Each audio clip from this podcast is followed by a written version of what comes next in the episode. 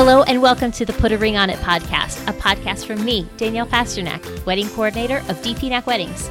And me, Daniel Moyer of Daniel Moyer Photography. The Put a Ring on It podcast is for brides, grooms, and anyone planning a wedding who wants insider knowledge, behind the scenes stories, and downright sensible wedding planning advice. Let's get started.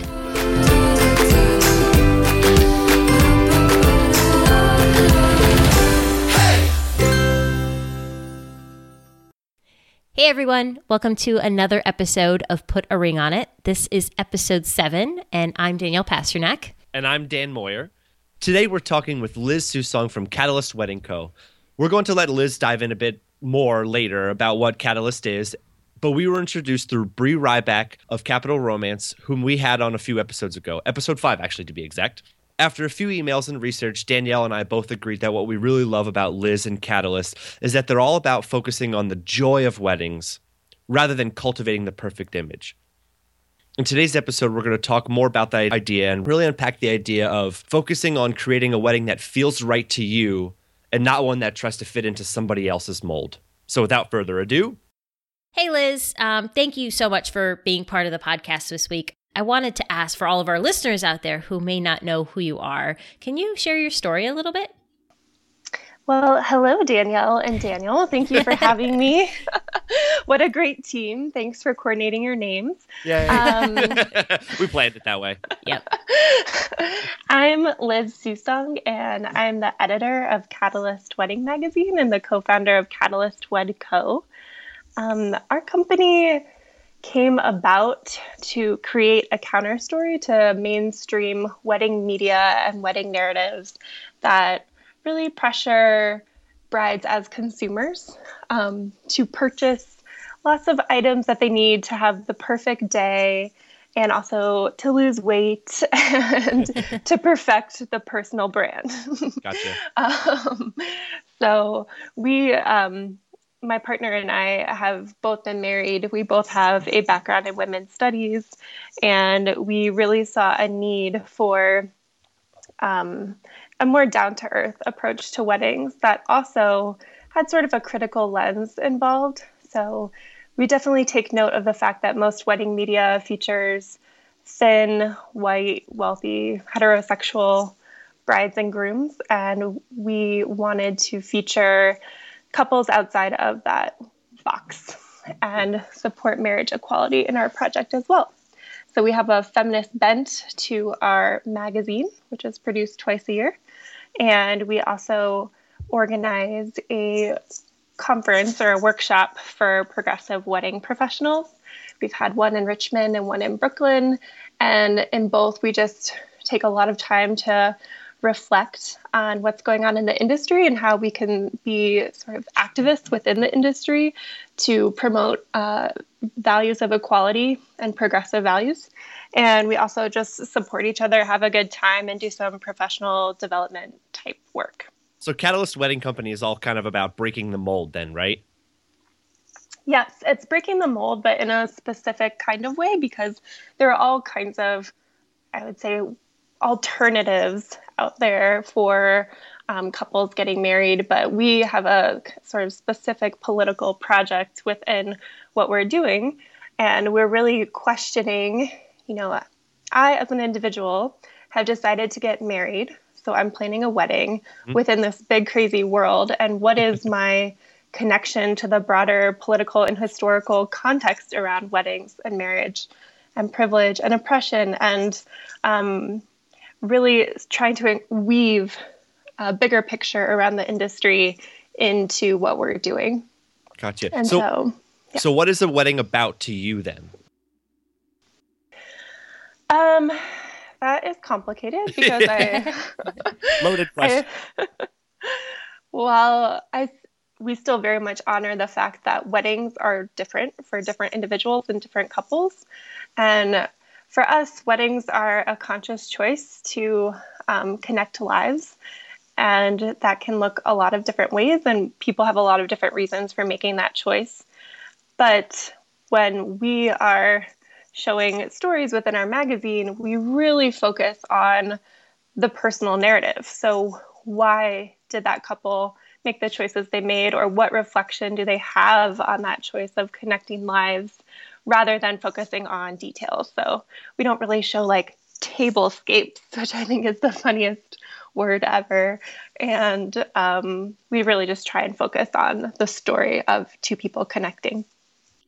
So, Liz, what do you think, um, looking at this big, crazy world of weddings, what do you feel like are some common misconceptions about weddings that you see? Misconceptions from whom? So, I think there's a lot of different media outlets out there from blogs to magazines, as you've mentioned, even just from wedding pros that are in the industry.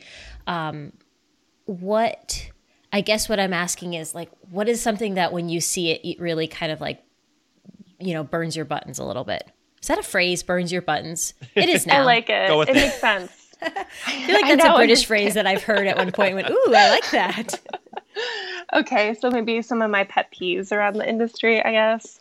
Which I hate to be like the feminist voice that would focus on pet peeves, but I, dieting is is one I would say. Um, I see just so many articles about diet possibilities to be your skinniest best self on your wedding day.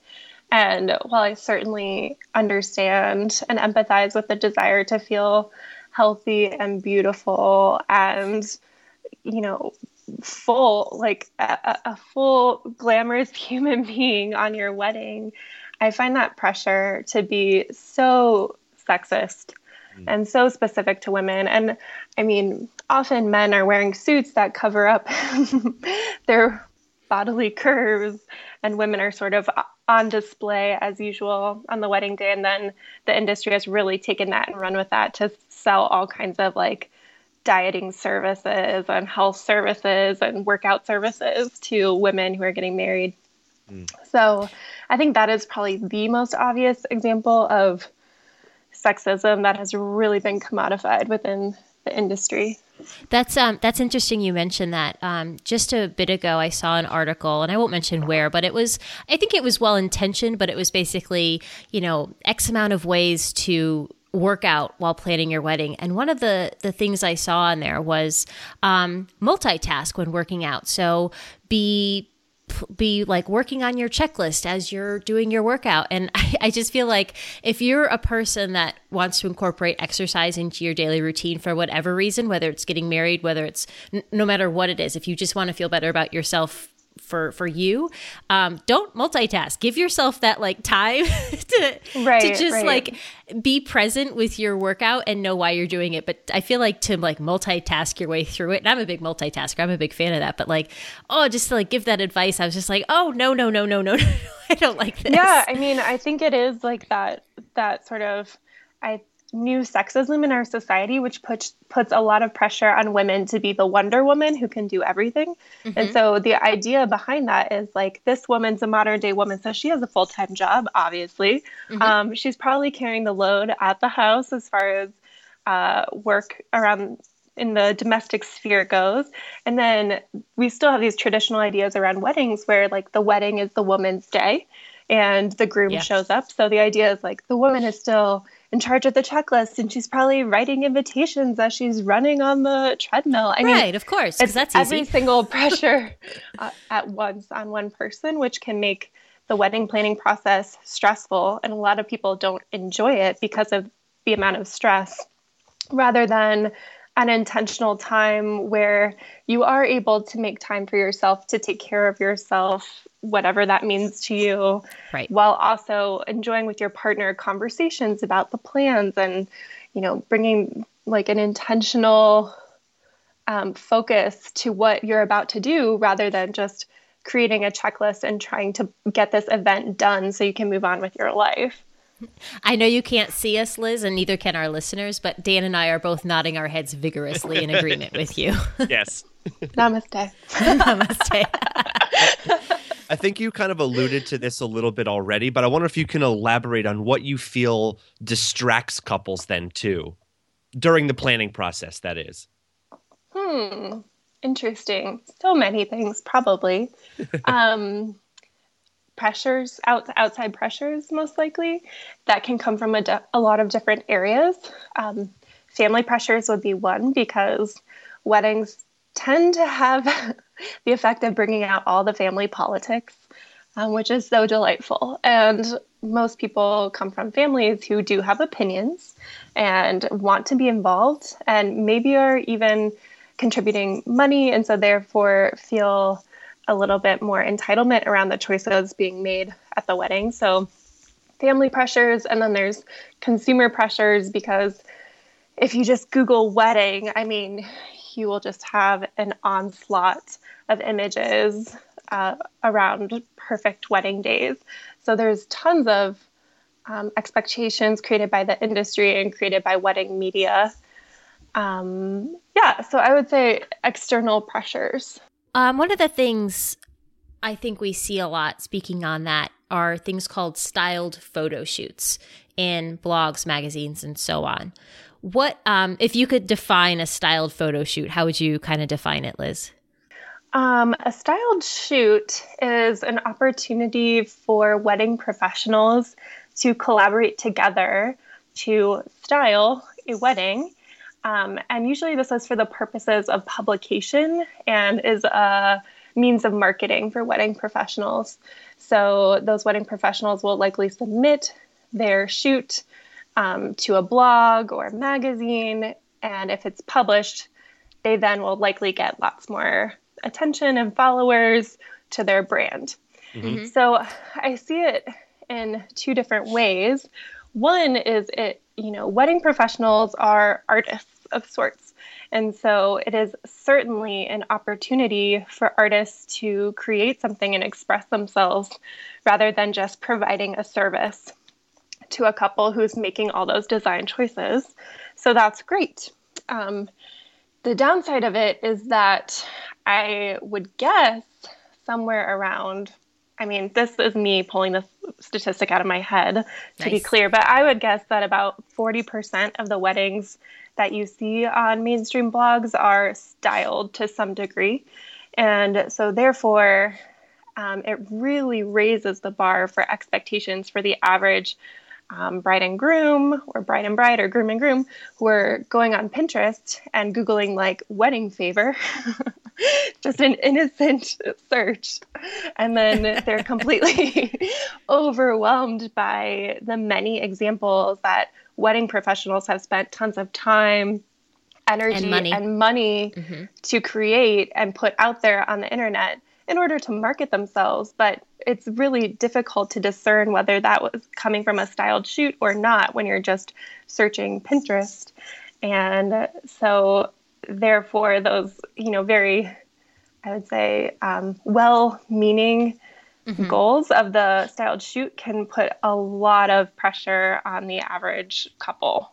I, I, like the way you say that. I am a coordinator, so logistics are really my strength and my forte. And I've been involved in styled shoots before, and um, to say the least, I'm currently on a hiatus from them because I, they just exhaust me, and I feel like I feel like what I'm putting out sometimes isn't necessarily authentic for what people can do. And I feel like the word inspiration is to try and inspire people. And as you said, it comes from a very well meaning place from all these pros that come together and collaborate. And a lot of times, too, pros, as you said, are artists and they want to really share this vision. And a lot of times, most of the times, we're working with clients who have their own vision. So when you have an idea, you want to kind of see it through and see what happens with it. But so often, um, couples who are in the planning phase see these things and get a little bit bummed out because either it doesn't fit in the budget or it's just not realistic. Or what I really get like bummed about is the fact that it's just physically not possible to do yeah. what they're showing in the shoot. You know what I mean? Yeah. Yes. And a lot of times, like you see those table scapes that are yep. styled at shoots, and uh, the the team probably had six place settings that they were creating yes. versus a couple that's planning a wedding for 100 people. I mean, it's right. just financially likely not feasible to recreate that. But then, of course, that image lingers in your mind of this perfect wedding. And so that can become kind of uncomfortable and really take the true meaning of weddings away, I think. Agreed. And um, so, talking about cultivating joy on a wedding day and things that distract couples, I mean, the way that I try to approach a wedding day is I think that laughter and tears are what make great pictures. So, a lot of other things can be said to be distracting to couples. So that's why I asked you before, like what you thought kind of distracted couples, because I think when you try to create this perfect image and when you have to like try to create a wedding that is meeting the level of expectations of you know a blog or a you know even just other people or your friends or whatever that can be distracting to the real purpose of the day. And i know that while we were talking about this episode you had talked about this idea of shedding the notion of creating a perfect wedding and maintaining a perfect image and keeping your wedding a joyful experience first. How did you arrive at that idea um well certainly hindsight is 2020 because I also got married and I DIY'd my wedding to death, which is a whole other like new set of pressures on couples. Like, not only make it look good, but create it from scratch. Um, so, I mean, I had a big wedding. I had a rustic barn wedding with all of the details, you know. And mason jars were there mason jars? There, of course, Daniel. Do you have to ask? Come on. um, yeah. So, I mean, it would definitely reflected probably the age I was at as well when I got married, but I was also, yeah, a little bit focused on the image for sure. And while I do feel that my wedding planning process was very intentional, and my favorite part of the um, wedding was the ceremony. And we wrote our ceremony from scratch, and it was really a reflection of us, and it was pretty unique. Um, I, I also felt a lot of stress on the day because I was trying to like make a wedding video and take every photo I could ever have found on Pinterest. And um, I think I actually probably felt a lot more joy the day after when I had a bunch of friends and family over just for a barbecue and I could actually kind of relax and just enjoy the day. Mm. But then I um, I coordinated weddings and I observed couples who really did not put that kind of pressure on themselves and didn't have a list of photos that they absolutely had to take or anything like that. And I could just see in them how much freer they felt on the day and how much happier they felt and how much more present they were. So it's it doesn't come naturally. You really have to be mindful around that because the industry and just the simple fact of being the spotlight, the center of attention can take so much away from you and can create so much stress. And you really have to be ready to be present and start cultivating that intentionality and mindfulness ahead of time and um, make your goal joy and not taking the best photo for Pinterest. That that was really beautiful and very well said. Thank you. Thanks. So um, you said you um, coordinated some weddings too, Liz. Yes. Very cool. Is that part of what brought you into this catalyst thing? So that plus maybe the wedding you had, or was that after it catalyst? Yes, oh, nice. I've had a very windy career path because I've moved around quite a bit. I've lived in four states in four years, um, and I had just moved to Washington D.C. I had been teaching mm-hmm. college in Colorado, and I was looking for a full time job when I met a and I'm a I'm a busybody, a little bit type A, as many wedding coordinators are. So I was Amen. just working retail while I was applying for jobs. And I met a wedding coordinator who seemed so cool. Like it was, it's actually Candy of Candy and Co. in Washington D.C. Okay. Um, she came into the shop and we were, I was helping her and she we were just chatting and she had like this short pixie cut and a nose ring and r- bright red lipstick and I just remember thinking I didn't know wedding coordinators could be so hip and so cool. and so I started chatting with her and I was like, wow, that sounds so awesome. I just planned my own wedding. I had such a good time. I would love to do something like that. And she ended up referring me a client. And so kind of out of the blue, I started doing some independent wedding planning.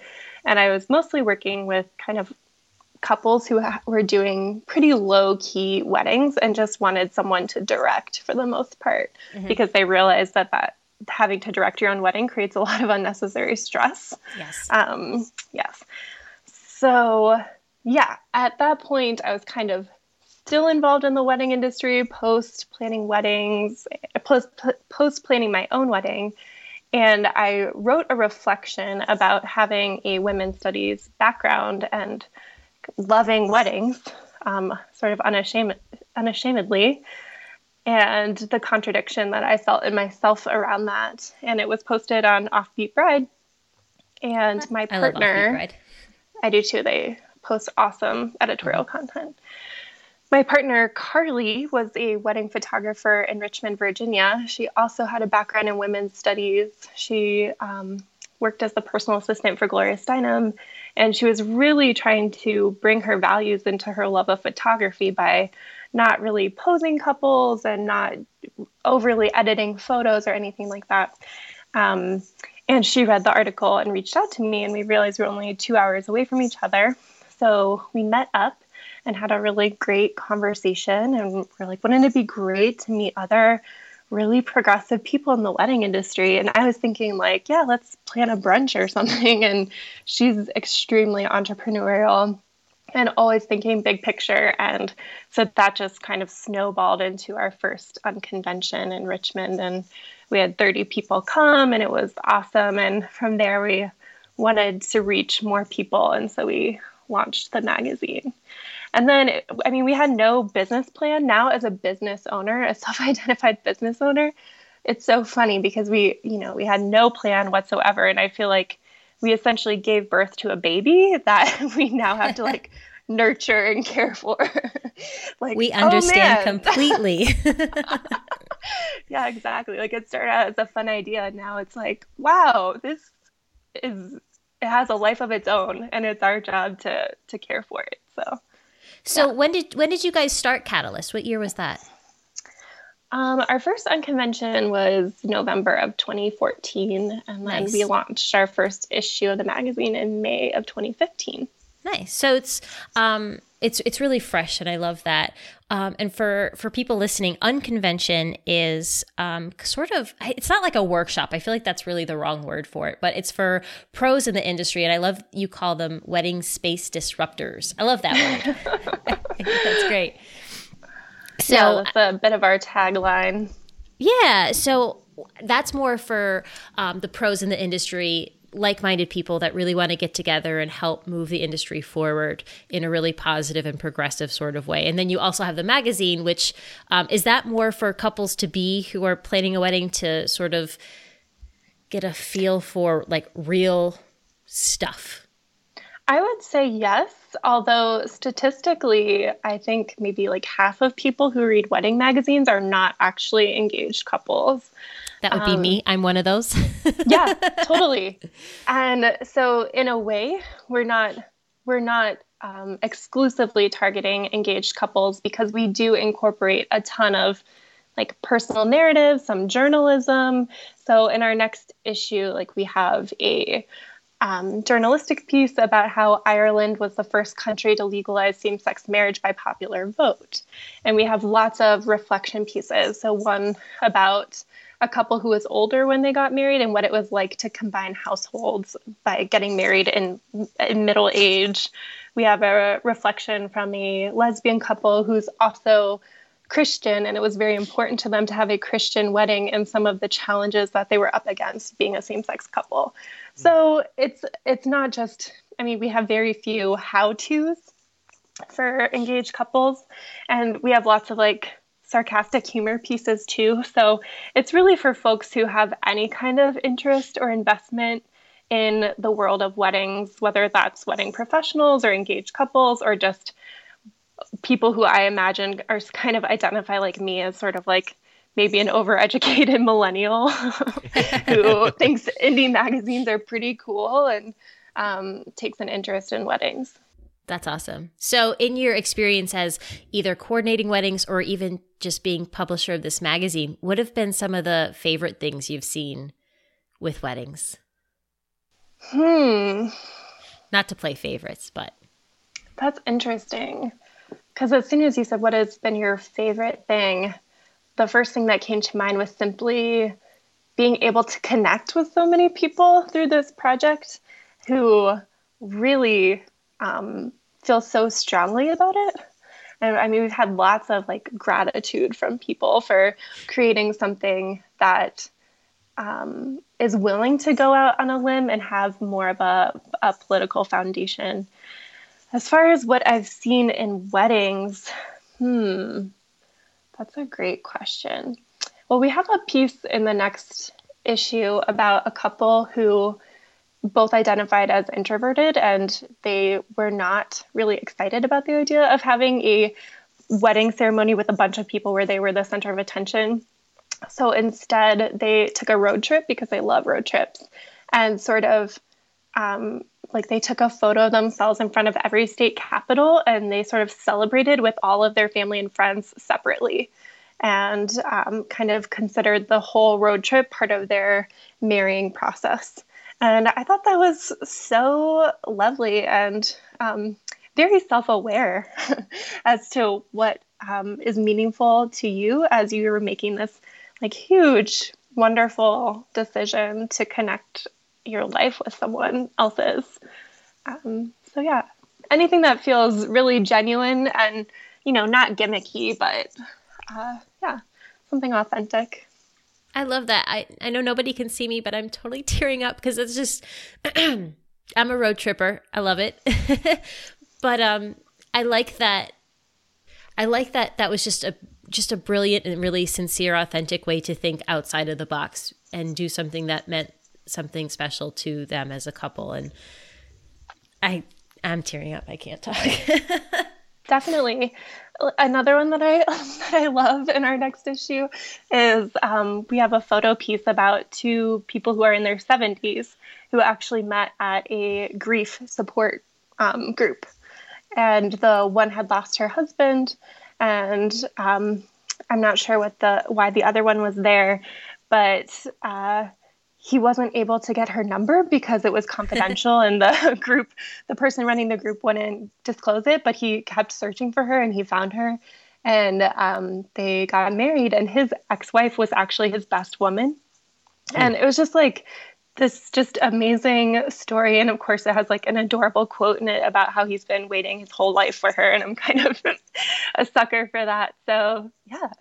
That's incredible. Okay so I think your the timing of you coming onto the show, Liz, is really great. Prior to this episode, we actually had Kathryn Hamm from gayweddings.com come on and talk a little bit with us about really a lot of new trends that we're seeing, thanks in large part to same sex weddings too, and breaking the rules and getting away from this mold of what's traditional or what's quote unquote normal. And I love that. Actually, one of the things she she brought up um, that we enjoyed talking about was this lack that we seem to see the lack of getting grooms more involved in the wedding day and it being really focused on bride, bride, bride, bride, bride.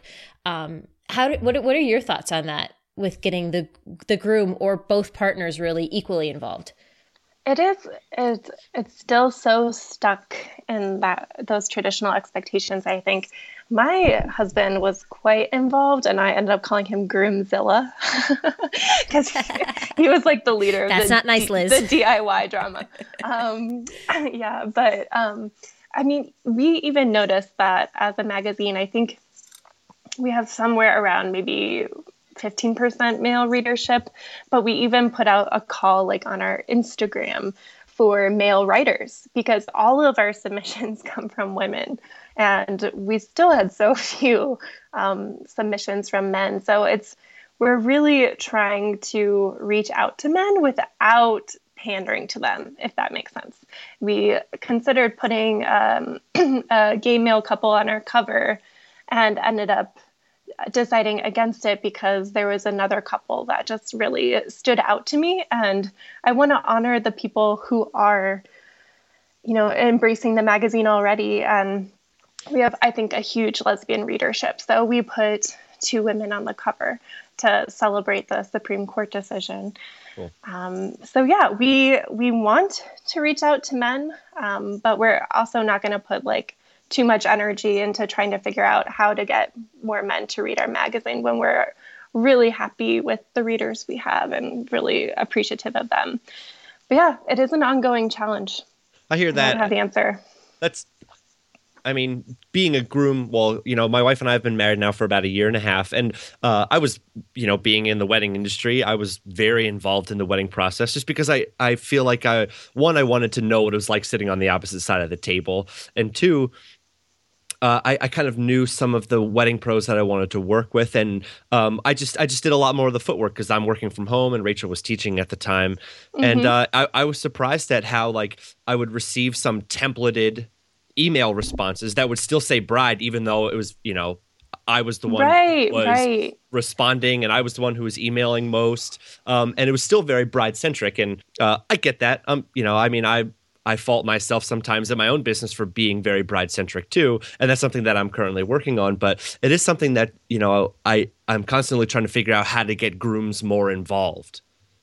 Yes, I, and I, that's something we talked a lot about at Unconvention, which is that there's sort of these traditional ways of doing things in the industry, and we can either just you know kind of sit back and shake our heads at them, or we can be we can actively push against them. So, as professionals in the industry, being extremely mindful when you're um, assuming bride or writing only to brides.